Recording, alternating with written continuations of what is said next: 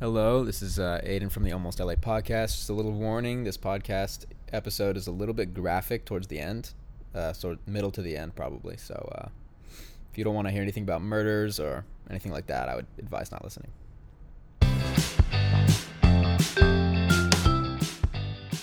Hello and welcome to the Almost LA podcast. My name is Aiden.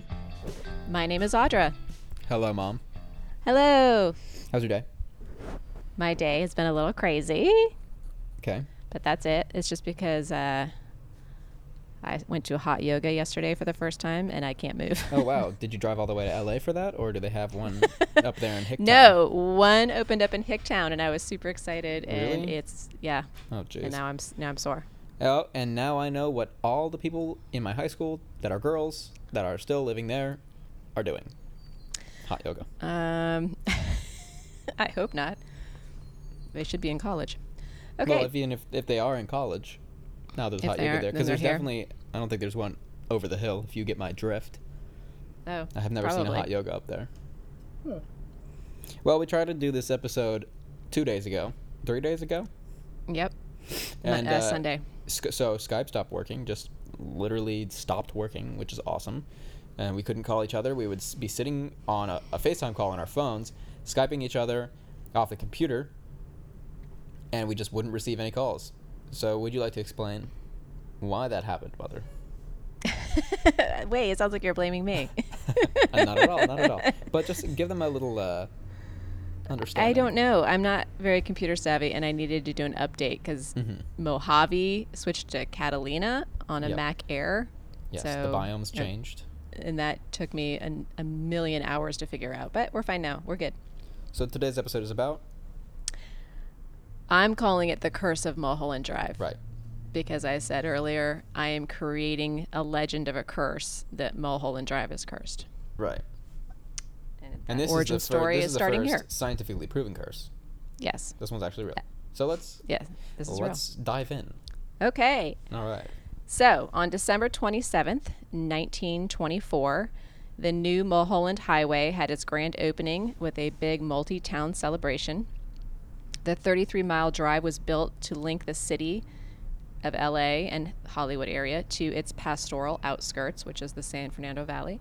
Calabasas started off the party at 11 a.m. with a Wild West performance and rodeo with the world's greatest riders. Oh wow. Calabasas is very different now. it's where Kim Kardashian lives. Yeah. 50 military and civilian airplanes performed a, quote, spectacular aerial demonstration. Uh, military planes from Cloverfield in San Diego engaged in combat demonstrations, which is seemed crazy to me. So basically, aerial combat at a fair, kind of. Um, more than 50 state and foreign societies with headquarters in Los Angeles had pic- picnics in Calabasas around noon. And as many cars that wanted to come started on Mulholland uh, from Calabasas and then traveled the whole length of the drive with flags, banners, uh, arches that were decorated, and streamers all along the way. So it was decorated the whole 33 miles. Police trafficked uh, throughout the day with all these cars, and they kind of made sure everybody was safe. Directed traffic. Directed. Pol- you What I said s- police trafficked. I don't know if that's. Oh. I don't know if that's correct. Police directed traffic? police cars. Anyway, that was your whole sentence. Thanks. Um, at 1 p.m. Sorry on the throw you off your rhythm? Yeah, really. What's up, grammar police? Okay. At 1 p.m. on the Hollywood side of the hills, a mammoth parade was on Hollywood Boulevard with 16 bands and military tanks and civilian vehicles, which I'm assuming are, I don't know, Just jeeps. Model Ts. I don't know. What do they have in 1924? Um, at 2:30 p.m., there was entertainment at the Hollywood Bowl, including celebrities and a bunch of a squadron of airplanes dropped showers of roses from the planes into the bowl, which actually would have been really cool to see. Can you picture that? Yeah. Um, in the evening, the fire department staged a thrilling exhibition of rescue and a leap for life from a six-story building off a six-story off the Taft building. What is that? You just jump off? I guess if you're because you know remember it's 1924, so a lot of buildings would catch on fire a lot, and so if you were stuck on the top levels, you'd have to do that leap of life to save yourself. So they did like a. So they did a for fun. You would jump off of a building into a into a blanket, basically. yeah, like a you know like a cartoonish save from the fire. Eh, Demonstration. And that's why everybody they back did. then was five one and dead at twenty five because they It was- you jump off that's a- buildings for fun. That's this literally the stupidest thing I've ever heard. It's a cool celebration. Come on, get into it. oh my it. god, that's so dangerous. It was estimated that 32,000 drivers were on the road at a time on opening day, with more the next day. So people were flocking to Mulholland to drive and see all the view. Um, Mulholland was honored, Mr. Mulholland, William Mulholland, who the road was named after, who we'll talk about in a second, was honored that the drive was named after him, but wanted all the accolades to go to the engineer, D.L. Reaburn, for the magnificent accomplishment. So, once Sunset Boulevard in Hollywood became the epicenter of car enthusiasm in the 1950s, which we've talked about in earlier episodes, uh, Mulholland Drive became the destination for everyone with a cool new car. And by the late 1960s, the Mulholland scene had become a little more formalized with car racing groups that took over Mulholland. The short section between Laurel Canyon and Coldwater Canyon boulevards became the place to run, since there weren't many houses nearby and nobody was really bugging anybody. And the racing culture continued until the 70s and into the 80s until police started cracking down um, on the racers as more homes and people were kind of congregating in the area and they started calling the cops. Uh, now you'll see a lot of weekend warriors up there, like mo- mostly motorcycles, kind of winding through the area. And there's a really popular biker bar called the Rock Store, which is up there on Mulholland, um, which started out as a bootlegger, uh, started by a bootlegger during the Depression and the Prohibition. Um, there was a hot springs there, so they built a resort around it, and people could go up there and get their booze. And in the '60s, it started catering to the motorcycle crowd. So that's kind of what's going on up there currently. By the way, the uh, the racing culture in LA now is all Priuses weaving in and out of traffic on the highways, going literally 100 miles an hour. Wee wee. Is that what they sound like? Wee. No, they don't sound like anything. They just go, and then they're by you. Oh, and yeah, like, that's oh, I have just true. literally died. That's why they need to get a Tesla. Tesla. So Mulholland Drive was named after William Mulholland. He was born in Belfast, Ireland, in 1855, and he has yet that, and you know, like all kids in the 1800s, ran away from home, and you know, went through jungles, went on ships. So his mother died at seven, and his father remarried. And after coming home from school one day with bad grades, his father beat him so badly that he ran away and joined the British Merchant Navy at age 15. Oh my god. Again, seriously? Yes. He went back and forth 19 times from America on this ship called the Glenifer, which was an early um, Benifer name. I, I knew. I knew that was a stupid joke. Oh my god. stupid You mom couldn't joke. even. uh, You can't even like. Um, Sorry. was your, the teeing up of your jokes is you can just tell. I was like, I was like, oh, that's cool, and then I your voice went up. I was like, oh my god. She's going to say something dumb. oh my god. Okay, after he disembarked, Uh. he worked in Ohio for a time, and he actually kind of worked a, a couple different places as a laborer all over the Midwest. And then at some point, he reconnected with his brother, and they snuck aboard a ship in December of 1876, hoping to get to California. They were discovered in Panama and kicked off the ship, and they had to walk 47 miles through the jungle and somehow made it to LA by 1877. So I would have loved to have had a GoPro on their head, like going through the jungle to I get know, to LA. That's crazy. The population when he arrived in LA was 9,000 people. Uh, Mulholland started working for the LA Water Company as a, dick, a ditch digger and became a self taught engineer evangel- eventually. You just made a little mistake there with So- your mouth. Self taught engineer. By the way, Are you gonna are you gonna criticize me this entire time when you just sit there with your little comments? Sorry. Also, okay. I, I don't like wanna get a fight with you. Everyone that talks about how they get to LA is like, I don't know, I just like moved from Texas and like following my dreams. And then these dudes were like, oh, we would like accidentally got dropped off in Panama in the jungle and we walked through the jungle yeah. for 50 same miles. with Pan. Same with, the, with remember Alexander Pantages. Yeah. Like was in Panama, ended up like traveling through the you know the whole country up to Canada and then back down to LA. It was crazy. yeah. Um, okay, so he, at the LA Water Company, he met Frederick Eaton, and they became buddies. Eaton eventually became mayor of LA, and Mulholland eventually became the head of the Bureau of Water and Work Supply, which used to be the LA Water Company. So Mulholland's vill- vi- now you're gonna how did scream at how did he? Okay, so he he walks to L.A. through a Mm-hmm. jungle, basically.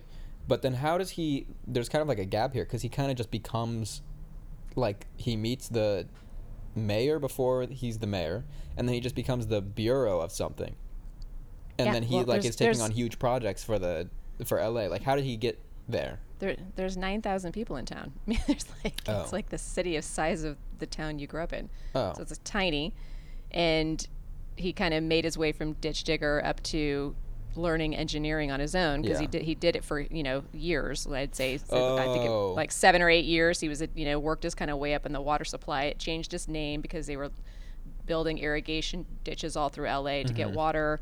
Um, and then the Frederick Eaton guy left the water supply but ended up running for mayor because he was helpful with getting the water kind of going in LA as the city started growing and he became mayor. So when they decided to do this huge project, which is called the, the aqueduct that I'm going to talk about in a second, they all the people were kind of in place to make this whole thing happen and they were all friends. So what is that? What is uh, what are the other eight thousand whatever people doing there? If these two dudes, one dude just walks through the jungle, gets to LA, and becomes like some bureau, guy, and then the other he, meets the mayor. wh- Are everybody else just like just sitting around? Yeah, they're all doing the same thing. They're all They're every farming. single person is a bu- is part of the bureau. no. Are you being purposely difficult? Well, it's better. I feel like it's better if I'm difficult because I'm truly perplexed by this whole situation. You're confused. Okay, well, over the course of 10 years, Mm-hmm. the city would have grown 9,000 people. So, yes, a lot of prominent people probably started as nothing, became self taught, moved into government. You know, the town was growing. It, be, it used to be, remember, an adobe, you know, with building with a mission and just native people around. And then people started coming to California and started farming or having popping up a little grocery store. And then a little you know brothel opens up over here. And then the gold rush happens. And then people come down from San Francisco and they settle and they open businesses. And then they're downtown and then they want to spread out. And then they go out to Hollywood and then movie people come in. So then you know there's little businesses and structure kind of starting everywhere. And what do you need eventually people need running water they want a sewer system they want and so this so he's there at the beginning of this and b- making a name for himself and moving up in the water company because he's learning how to dig ditches engineer put water pipes everywhere build irrigation and then he eventually becomes head of this company and then he's going to build this huge aqueduct which becomes like the major supply of water for the San Fernando Valley area in LA Okay, that Does makes that all make sense. sense? Yeah. Okay. Okay, thank you. Whew. All right. Anyway, go watch the History Channel on LA's Aqueduct. Oops. okay. Anyway, by the way, let's get to the murder and mayhem I want to talk about because it's. Halloween. So hold on. Okay. So now I don't even know where I was. So anyway, with all these people in place, and he wants to make LA into this 20, 20th century huge city, which is what his kind of vision was for LA. He discovers water in the Owens Valley, um, which was up north from LA, and they used to get a large amount of runoff from this Sierra Nevada mountain range. So the area north of Los Angeles over the hills of San, San Fernando Valley was a desert at the time, and he wanted to bring water into the area to make that a farming community and then also bring water into the Los Angeles area for the people that were living over there. So he proposed this aqueduct that he wanted to build, and it was a huge, major engineering marvel that was kind of compared to the Panama Canal. Um, rich bankers went over to San Fernando Valley and bought up all the farms that they could. There was basically two major farm families there. They gave him a ton of money, kicked him out, said this is ours now. And then Mulholland went to the city of LA and stated that he needed to build a 233 mile aqueduct to irrigate the newly acquired land that they had. And he told the LA citizens that they would also be getting water. So the LA citizens eventually approved a $23 million bond, which would be $1.5 billion today. And they started construction on this engineering project. Okay. And Eaton comes into play because he was a friend and was the mayor at the time, so he kind of also pushed this bond through to get this aqueduct going. So it wasn't totally on the up and up, but as you'll see, uh, they kind of lied their way through the, the project. So they started construction in 1907. Um, Owen uh, Owens Valley residents were kind of lied to by Mulholland. He would tell them that uh, they would only use the unused flows of runoff, so it would leave them with the same amount of water that they'd always have because they were a farming community. So they were convinced that their lives wouldn't change and their water situation wasn't cha- wasn't going to change. And then he told LA that the aqueduct would actually reach down to LA proper, you know, over the Hollywood Hills, so they would actually be able to get water as well. Um, none of this was true basically. So Owens Valley at the time was called the Switzerland of California, and because it was green, rolling, beautiful, wonderful hills with farms everywhere. Uh, and the city of LA thought it was also going to get water, but the aqueduct, once it was completed, stopped at San Fernando Valley, which is exactly where it is today. Um, it's in the same place, and the water never actually got to the city of LA. The San Fernando Valley at the time was not part of Los Angeles like it is today, so they kind of got screwed out of the deal.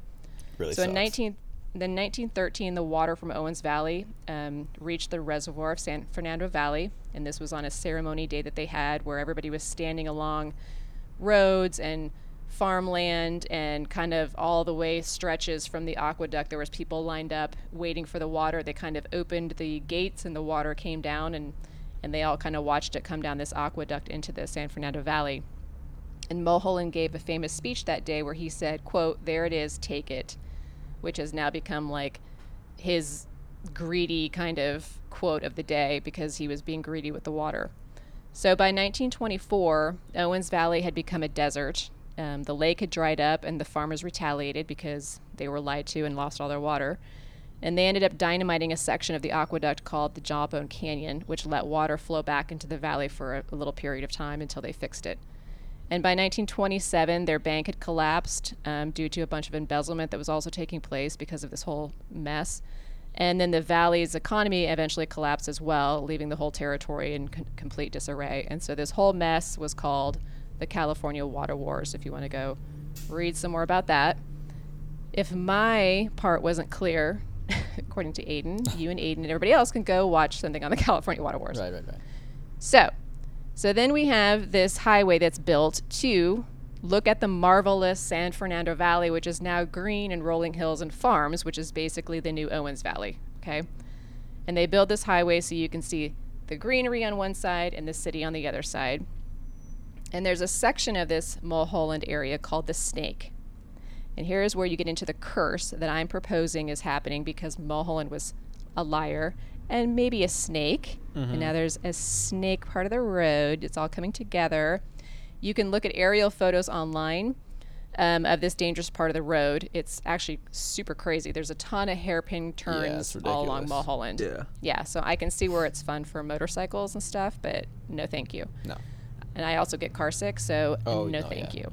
There's a there's pictures of like after car crashes, uh, like a hairpin turn, and then you know like that silver thing that's on the side of the road, the little bumper. The barrier, yeah. Yeah, and it'll be like completely blown out, and then there's just like a little bit of wreckage. The cars just like go over. You're going too Yeah, fast over a turn.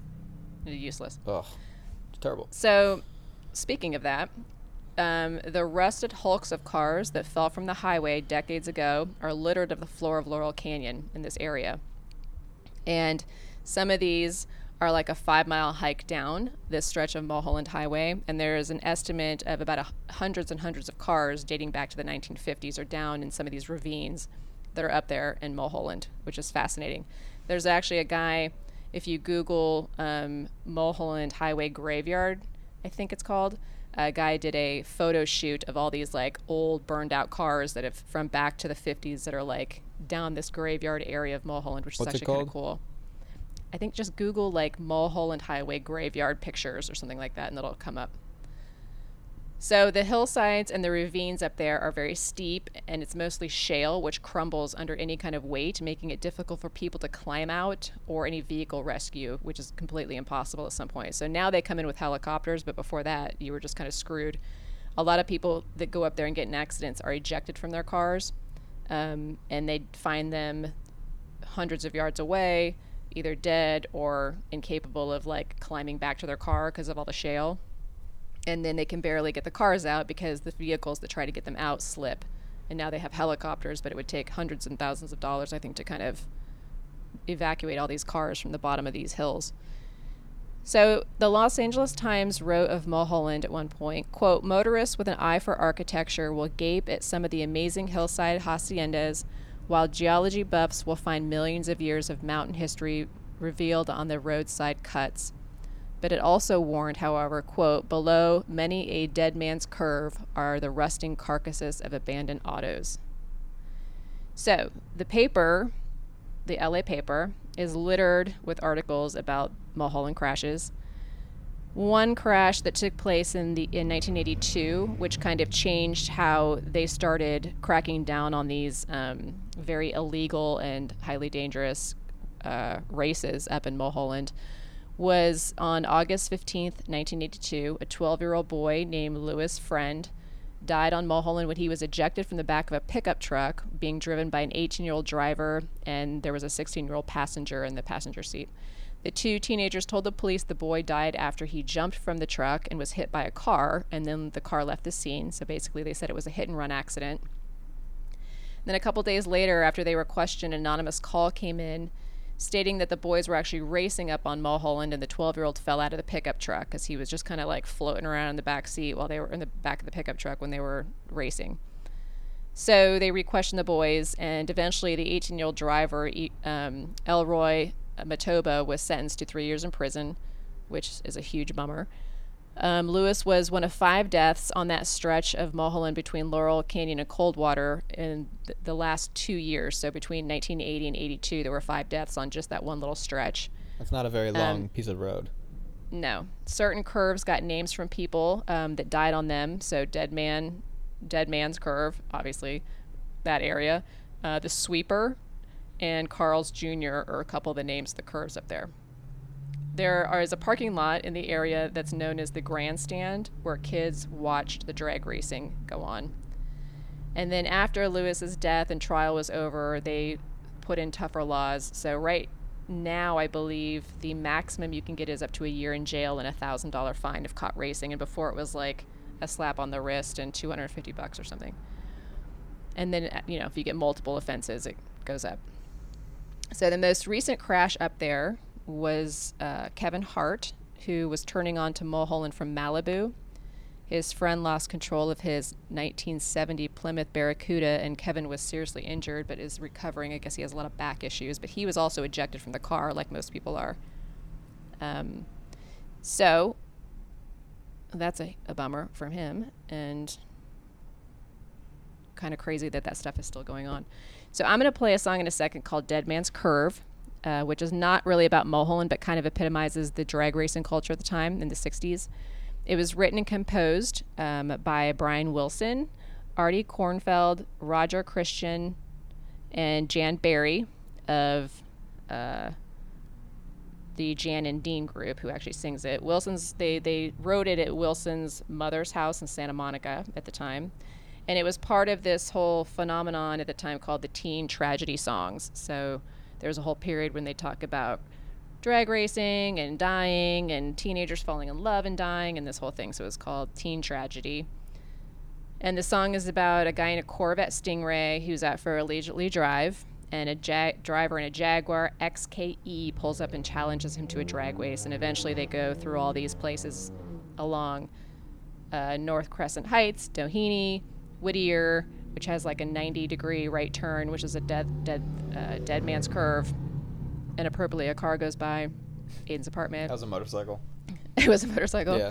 Um, and then at the end of the song, there's like a screech, and he skirts around this like dead man's curve and presumably dies. So coincidentally, Jan Berry of Jan and Dean, who sang the song, would himself later be involved in a near fatal car incident in 1966 when he crashed his very own Stingray um, into a parked truck on North Whittier Drive near, but not totally on Dead Man's Curve. So I'm going to play Dead Man's Curve.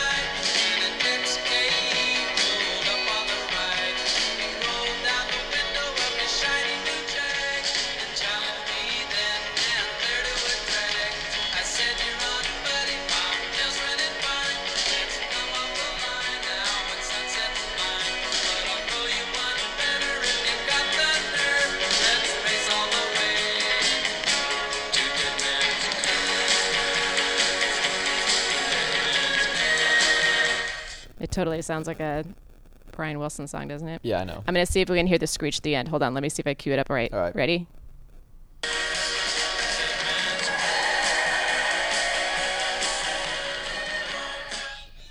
Look at that. That was almost professional. Hmm. Like, That's pretty good. there you go. All right, that's a cool song. I like that. Yeah. Okay.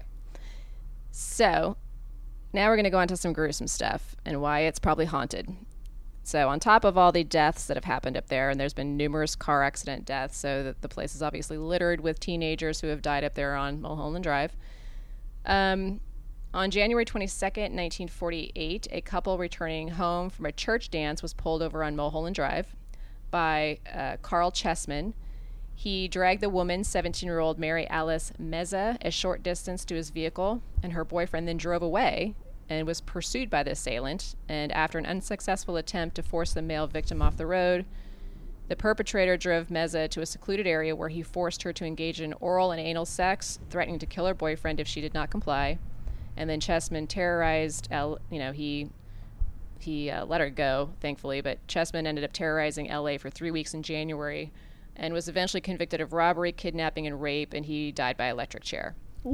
So that kind of started off a murderous rampage that would then lead to the 60s, where this kind of became a dumping site for people because it was so remote and there was not a whole lot of houses up there and it was pretty dark. Um, so on November 16th, 1969, Jane Doe, 59, was found the second week of um, November, obviously, on Mulholland Drive with 150 stab wounds. She was what? yeah, she was fully clothed, and her body was discovered in a dense uh, bushland part of Mulholland by a 15 year old boy who had been out bird watching. So that's a bummer day for that kid.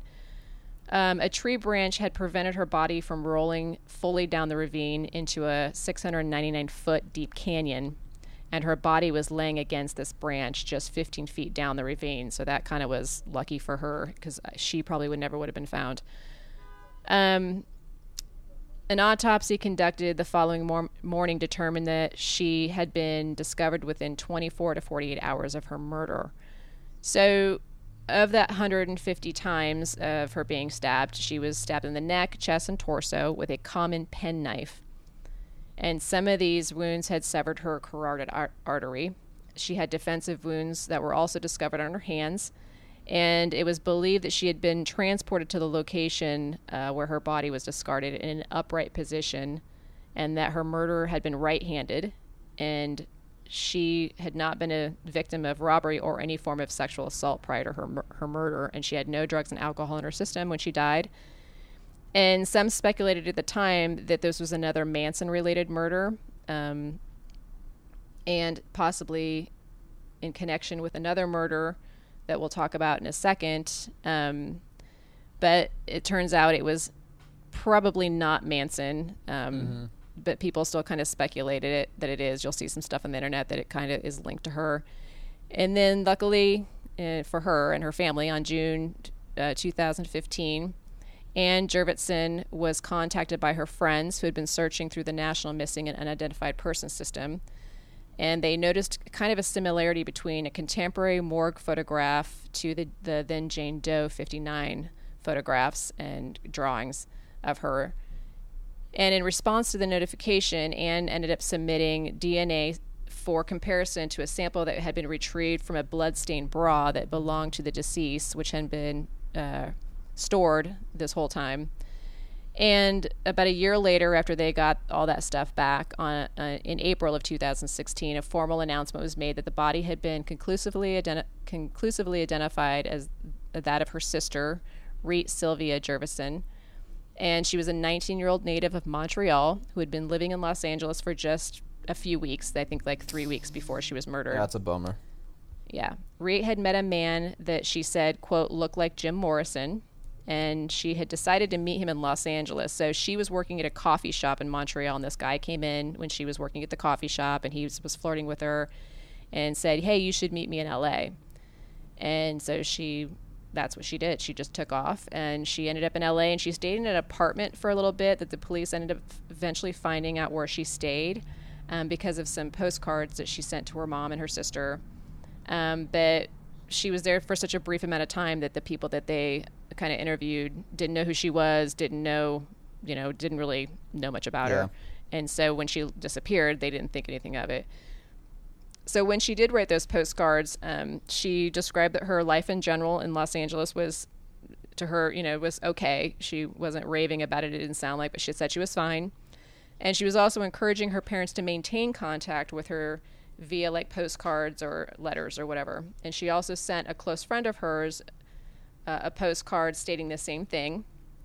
And this was the final contact that she had with her family and friends. Um, her family, unfortunately, did not report her missing as they had known that she was adventurous. And, you know, when she came later in her teenage years, she just kind of liked to take off and do her own thing. And she was kind of a free spirit. And remember, it was 1969 at the time. Yeah. Um, and they just assumed that she was making a new life for herself. So they tried to make contact with her throughout the years um, with, you know, nothing happening. And um, she, her sister recalled, you know, that they were always kind of hoping that she would find them and kind of get back in touch with them. And they said at the time, you know, in the late '60s, they would ha- would have had no idea how to find somebody in the, in the states, so they just kind of dropped it. Um, so they figured out who she was, and that gave her some, you know, closure for the family. And unfortunately, they they still don't know who her murderer was. So it's an unsolved um, Wow. crime at this time. So in December um, of 1969, December 31st, Marina Habe, which is H A B E, it's a German pronunciation. I looked it up, everybody. It's, it's Hub. And she was a 17 year old daughter of a Hollywood screenwriter, and her mom was an actress. And she was home on break from the University of Hawaii. And she decided to go on a date with a family friend who she kind of hung out with, I guess, when she came home on breaks. And she came home from the, the uh, a date and she was parking in her driveway and she put her car in park and her car was shut and she was kidnapped her mother actually saw a black car speeding away when she looked out the window but never actually saw her daughter it was just her car was sitting in the driveway um, so she was actually found her body was found on new year's day and she was 30 feet down a slope off of mulholland by beaumont drive she had six stab wounds to her neck and she was beaten about the face. There was no sexual assault, no robbery again. And they assumed at the time that she was most likely taken to be raped, but because she fought back, he just let it go and, and left. Um, but her wallet was with her with nothing taken out of it. And they assumed it was an attempted rape because there had been so many rapes occurring in the neighborhood at the time that they just kind of chalked it up to this one went bad which is kind of unfortunate and sounds horrifying to live in that neighborhood. Yeah. so, jeez.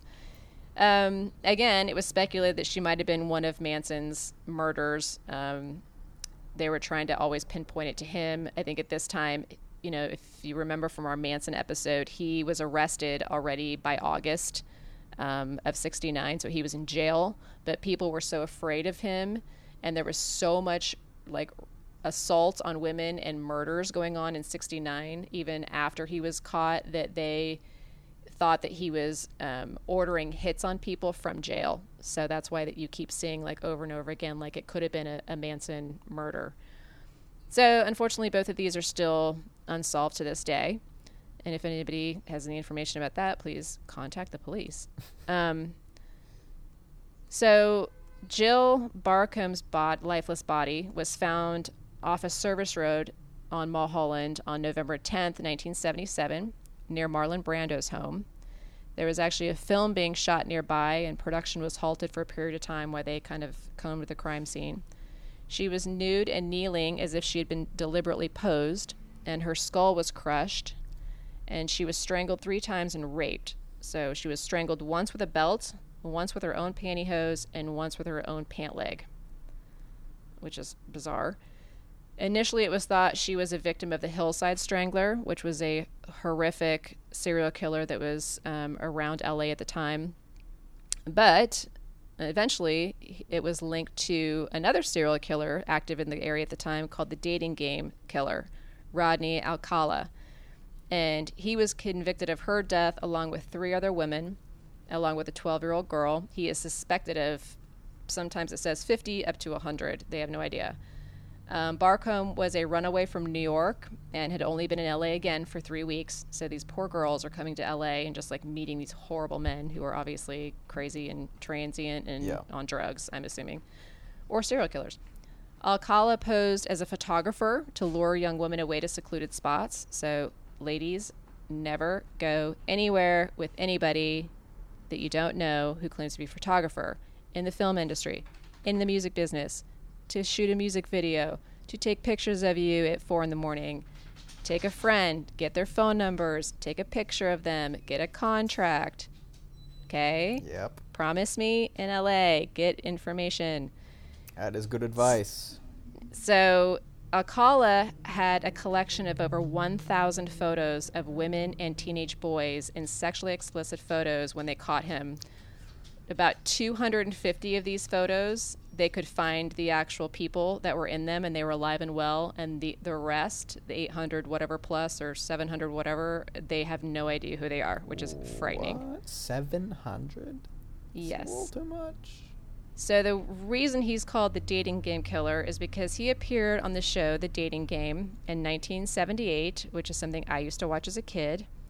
And this is right in the middle of his murder spree. So during his murder spree, he went on a primetime TV show where he so the, the gist of this show is there's a female contestant and she is behind a wall with the host of the show and there are three men on the other side of the wall that she can't see and she asks these men questions and when she decides who she likes based off their answers they get to go on a date at the end of the show Oh, yeah, yeah, yeah.